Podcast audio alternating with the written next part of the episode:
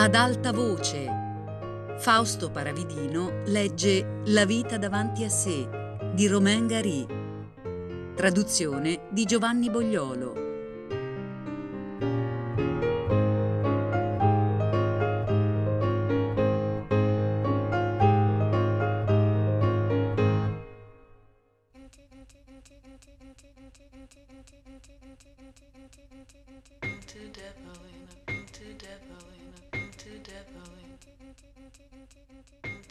Per prima cosa vi posso dire che abitavamo al sesto piano senza ascensore, che per Madame Rosa, con tutti quei chili che si portava addosso e con due gambe sole, questa era una vera e propria ragione di vita quotidiana, con tutte le preoccupazioni e gli affanni.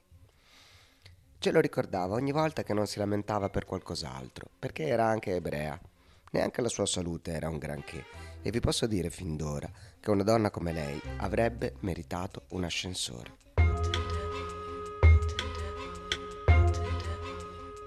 Dovevo avere tre anni quando ho visto Madame Rosa per la prima volta.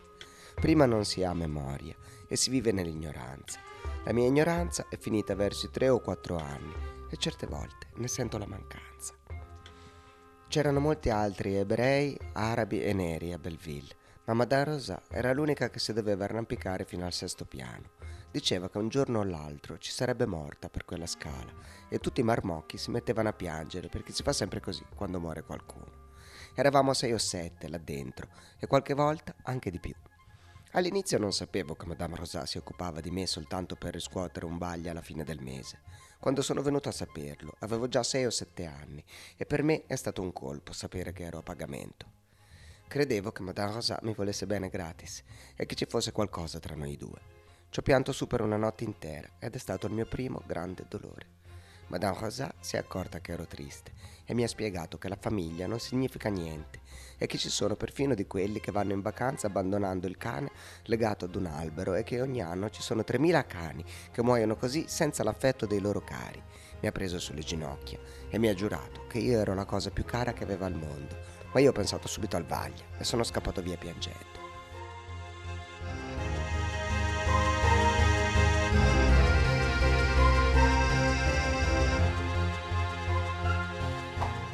Sono sceso di sotto, nel caffè del signor Driss, e mi sono seduto di fronte al signor Hamil, che ha fatto il venditore ambulante di tappeti per tutta la Francia e ne ha viste di cotte e di crude. Il signor Hamil ha dei begli occhi che dispensano del bene tutto intorno. Era già molto vecchio quando l'ho conosciuto e dopo ha sempre continuato a invecchiare.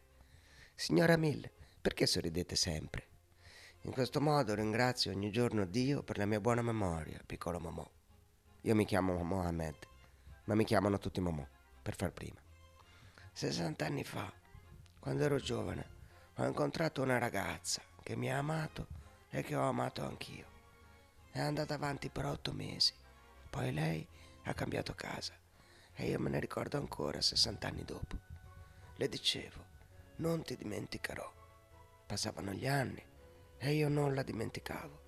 Certe volte avevo paura perché avevo ancora molta vita davanti a me e che promessa potevo mai fare a me stesso? Io, pover'uomo, se è Dio che tiene in mano la gomma da cancellare. Adesso, però, sono tranquillo. Non dimenticherò Jamila. Mi resta poco tempo. Morirò prima. Ho pensato a Madame Rosa. Ho esitato un po' e poi ho domandato. Signora Mille, si può vivere senza amore? Non ha risposto. Ha bevuto un po' di tè alla menta fa bene alla salute. Da un po' di tempo il signor Emil portava sempre una giallaba grigia per non farsi trovare in giacchetta al momento della chiamata. Mi ha guardato ed è rimasto in silenzio. Doveva pensare che ero ancora vietato ai minori e che c'erano delle cose che non dovevo sapere. A quel tempo dovevo avere sette anni o forse otto. Non ve lo posso dire con precisione perché non sono stato datato. Come saprete quando ci conosceremo meglio, se trovate che ne vale la pena. Signora Mill, perché non mi rispondete? Sei molto giovane e quando si è molto giovani ci sono delle cose che è meglio non sapere. Signora Mill, si può vivere senza amore? Sì, ha detto e ha abbassato la testa, come se si vergognasse. Mi sono messo a piangere. Per molto tempo non ho saputo che ero arabo perché non c'era nessuno che mi insultava. L'ho saputo soltanto a scuola, ma non facevo mai a botte. Fa sempre male picchiare qualcuno. Madame Rosa era nata in Polonia come ebrea, ma aveva fatto la vita in Marocco e in Algeria e sapeva l'arabo quanto voi e me. Per lo stesso motivo sapeva anche l'ebreo e spesso ci parlavamo in questa lingua. La maggior parte degli altri inquilini dello stabile erano neri. Ci sono tre pensionati neri in Rubisson e altri due vivono in tribù, come fanno in Africa. Ci sono soprattutto i Saracollè, che sono i più numerosi, e Tucolor, che sono un bel mucchio anche loro. In Rubisson ci sono molte altre tribù, ma non ho tempo per nominarle tutte. Il resto di Rue di Boulevard de Belleville è soprattutto ebreo e arabo e continua così fino a Goutte d'Or. Dopo incominciano i quartieri francesi. All'inizio non lo sapevo di essere senza madre e non sapevo nemmeno che ce ne volesse una. Madame Rosa evitava di parlarne per non darmi dei pensieri. Non lo so perché sono nato e come sia successo esattamente. Il mio compagno, il Mahout, che ha parecchi anni più di me, mi ha detto che dipende dalle condizioni igieniche.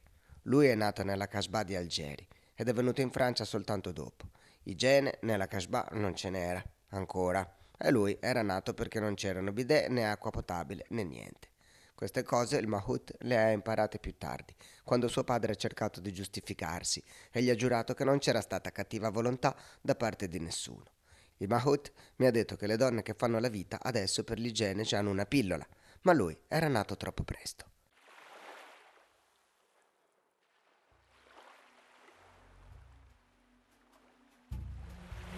Da noi c'erano parecchie madri che venivano una o due volte alla settimana, ma sempre per gli altri. Da Madame Rosa eravamo quasi tutti figli di puttane.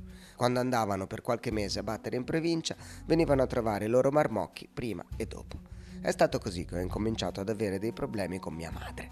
Mi sembrava che tutti quanti ne avessero una fuori che me.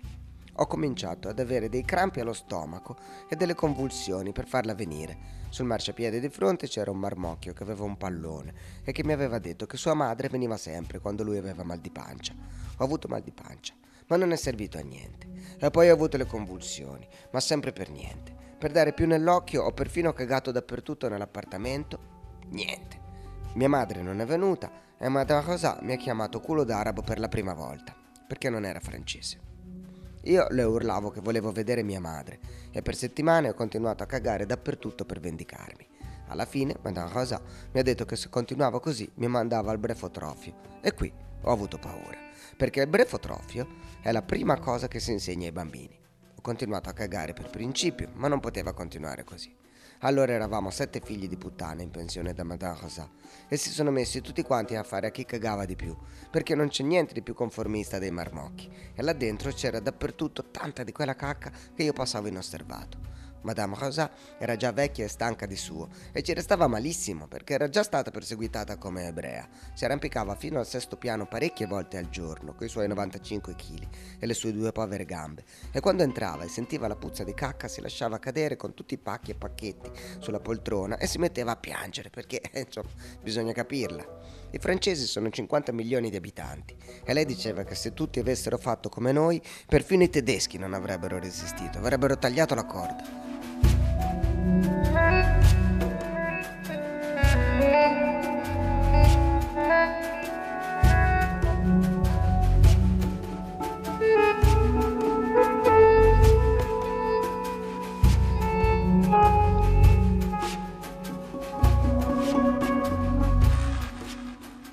Madame Rosa aveva conosciuto bene la Germania durante la guerra, ma era ritornata. Entrava, sentiva la puzza e si metteva a sbraitare. Auschwitz, Auschwitz, perché lei era stata deportata ad Auschwitz per gli ebrei. Ma sotto l'aspetto razzista era sempre molto corretta. Per esempio chiamava sporco arabo un piccolo Moise che stava con noi, ma non me. A quel tempo non mi rendevo conto che, malgrado il suo peso, aveva delle delicatezze. Alla fine ho lasciato perdere perché non serviva a niente, mia madre non veniva lo stesso, ma ho continuato ad avere dei crampi e delle convulsioni per molto tempo e anche adesso certe volte mi prende la pancia. In seguito ho cercato di farmi notare diversamente. Ho incominciato a rubacchiare nei negozi, un pomodoro o un melone dai cesti della vetrina. Aspettavo sempre che qualcuno guardasse perché se ne accorgessero. Quando il padrone usciva e mi dava uno schiaffo, io mi mettevo a strillare, ma c'era comunque qualcuno che si interessava a me. Una volta, davanti a una drogheria, ho rubato un uovo e la padrona mi ha visto. Preferivo rubare dove c'era una donna, perché l'unica cosa che ero sicuro era che mia madre era una donna, non può essere diversamente. Ho preso un uovo e me lo sono messo in tasca. È venuta la padrona e io mi aspettavo che mi desse uno schiaffo per farmi ben notare. Invece mi si è accoccolata vicino e mi ha carezzato la testa. Mi ha perfino detto, come sei carino. Sul primo momento ho pensato che volesse riavere il suo uovo con le buone e l'ho tenuto stretto nella mano, in fondo alla tasca. Bastava soltanto che mi desse uno schiaffo per punirmi. È questo che deve fare una madre quando si accorge di te. Invece si è alzata, è andata dietro al banco e mi ha dato un altro uovo. Poi mi ha baciato. Ho avuto un momento di speranza che non vi posso descrivere, perché non è possibile. Sono rimasto tutta la mattina davanti al negozio ad aspettare. Non so mica che cosa aspettavo. Di tanto in tanto la buona donna mi sorrideva e io rimanevo là col mio uovo in mano. Avevo sei anni, poco più, poco meno, e credevo che fosse un grande amore, mentre era soltanto un uovo. Sono tornato a casa e ho avuto mal di pancia tutto il giorno. Madame Rosa era alla polizia per una falsa testimonianza che le aveva chiesto Madame Lola. Madame Lola era un travestito del quarto piano che lavorava al Bois de Boulogne e che prima di fare il gran salto era stato campione di box nel Senegal e aveva accoppato un cliente al Bois che come sadico era cascato male perché non poteva mica saperlo. Madame Rosa era andata a testimoniare che proprio quella sera era stata al cinema con Madame Lola e che dopo avevano guardato la televisione insieme. Vi parlerò ancora più a lungo di Madame Lola. Era veramente una persona come non ce n'è. Mi piaceva per questo.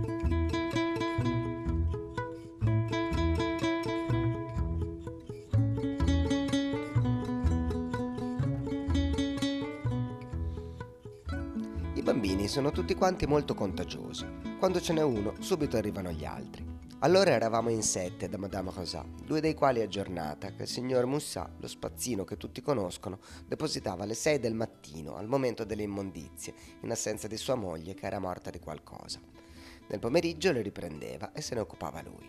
C'erano Moise, che era ancora più piccolo di me, Banania, che si sbellicava sempre perché era nato di buon umore, Michelle, che aveva avuto dei genitori vietnamiti e che da un anno Madame Rosa non voleva tenere un minuto di più perché non la pagavano.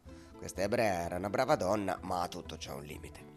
E più delle volte succedeva che le donne che facevano la vita andavano dove c'era più domanda e si guadagnava di più e affidavano il loro bambino a Madame Rosa e poi non tornavano più. Partivano e chi si è visto si è visto. Sono le solite storie di bambini che non avevano potuto farsi abortire in tempo e che non erano necessari. Qualche volta Madame Rosa le sistemava in famiglie che si sentivano sole e che ne avevano bisogno, ma era difficile perché ci sono delle leggi. Quando una donna è costretta a fare la vita, non ha diritto di avere la patria potestà, è la prostituzione che lo richiede. Allora ha paura di perdere i suoi diritti e nasconde il suo marmocchio perché non lo affidino a qualcuno. Lo mette in custodia da gente che conosce e dove c'è discrezione assicurata. Non vi posso dire quanti figli di puttane ho visto passare da Madame Rosa, ma ce n'erano pochi come me che stavano lì in via definitiva. I più fedeli, dopo di me, erano Moise, Banania e il vietnamita, che alla fine è stato preso da un ristorante in Rue Monsieur le Prince e che, se adesso lo incontrassi, non lo riconoscerei più dopo tanto tempo.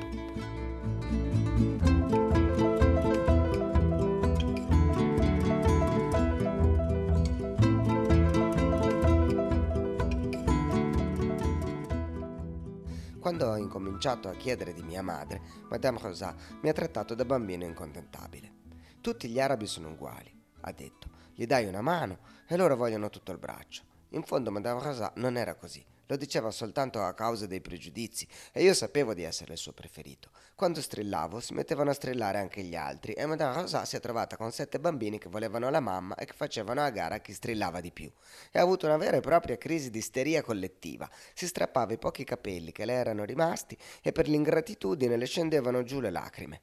Si è nascosta il viso tra le mani e ha continuato a piangere, ma quella è un'età spietata. C'era anche dell'intonaco che cadeva dal muro, ma mica perché Madame Rosa piangeva, si trattava solo di danni materiali. Madame Rosa aveva dei capelli grigi che cadevano anche loro perché non ce la facevano più. Aveva paura di diventare calva, una cosa terribile per una donna che ha più ben poco d'altro.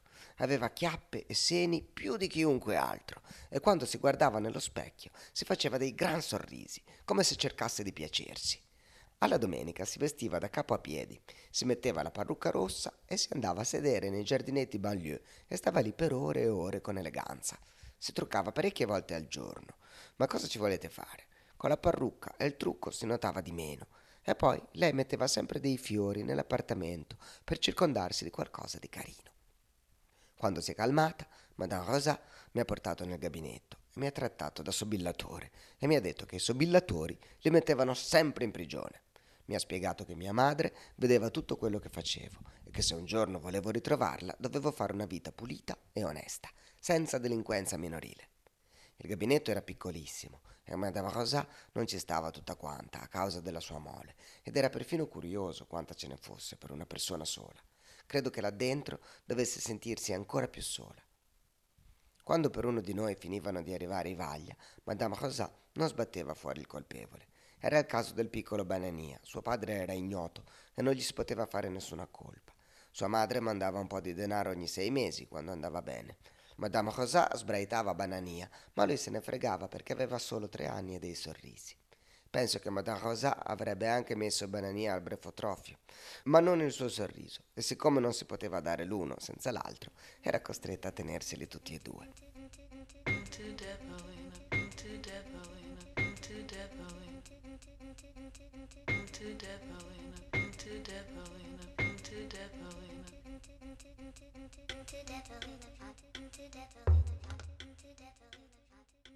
Toccava a me portare Banania nei pensionati africani di Robisson perché vedesse del nero.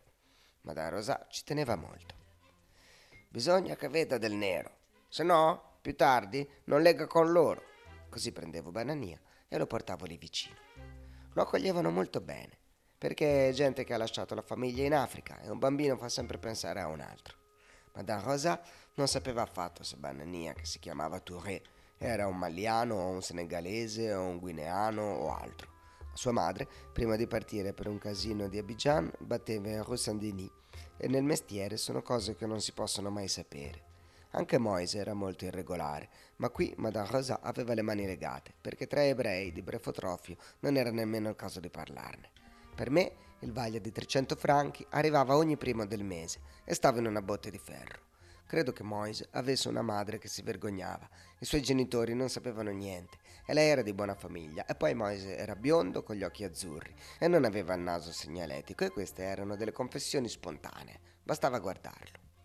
I miei 300 franchi al mese, pagati sull'unghia, incutevano a Madame Rosa del rispetto nei miei confronti.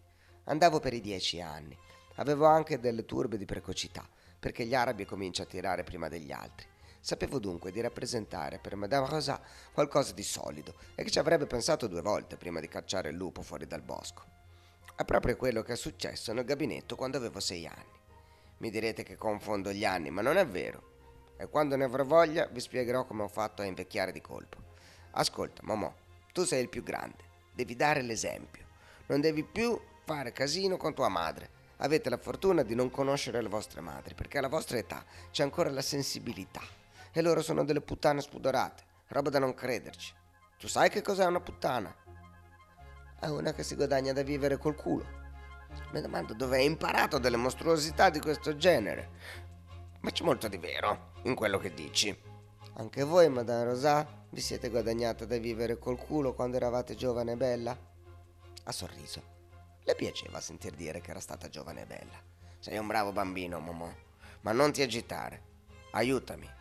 Io sono vecchia e malata. Da quando sono tornata da Auschwitz non ho avuto altro che fastidi.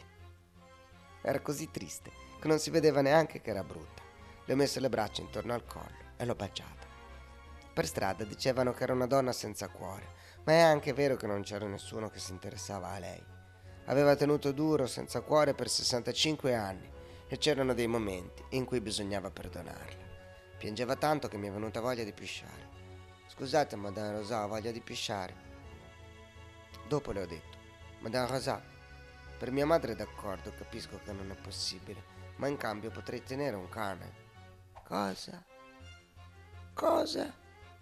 Credi che ci sia posto per un cane qui dentro? E che cosa gli do da mangiare? Chi gli manda e vaglia? Ma non ha detto niente quando ho rubato un barboncino grigio tutto riccio al canile di Rue e l'ho portato a casa. Sono entrato nel canile, ho chiesto se potevo accarezzare il barbone e la proprietaria mi ha dato il cane quando l'ho guardata come so fare io. L'ho preso, l'ho accarezzato e poi me la sono data a gambe come un razzo. Se c'è una cosa che so fare è correre. Non se ne può mica fare a meno nella vita.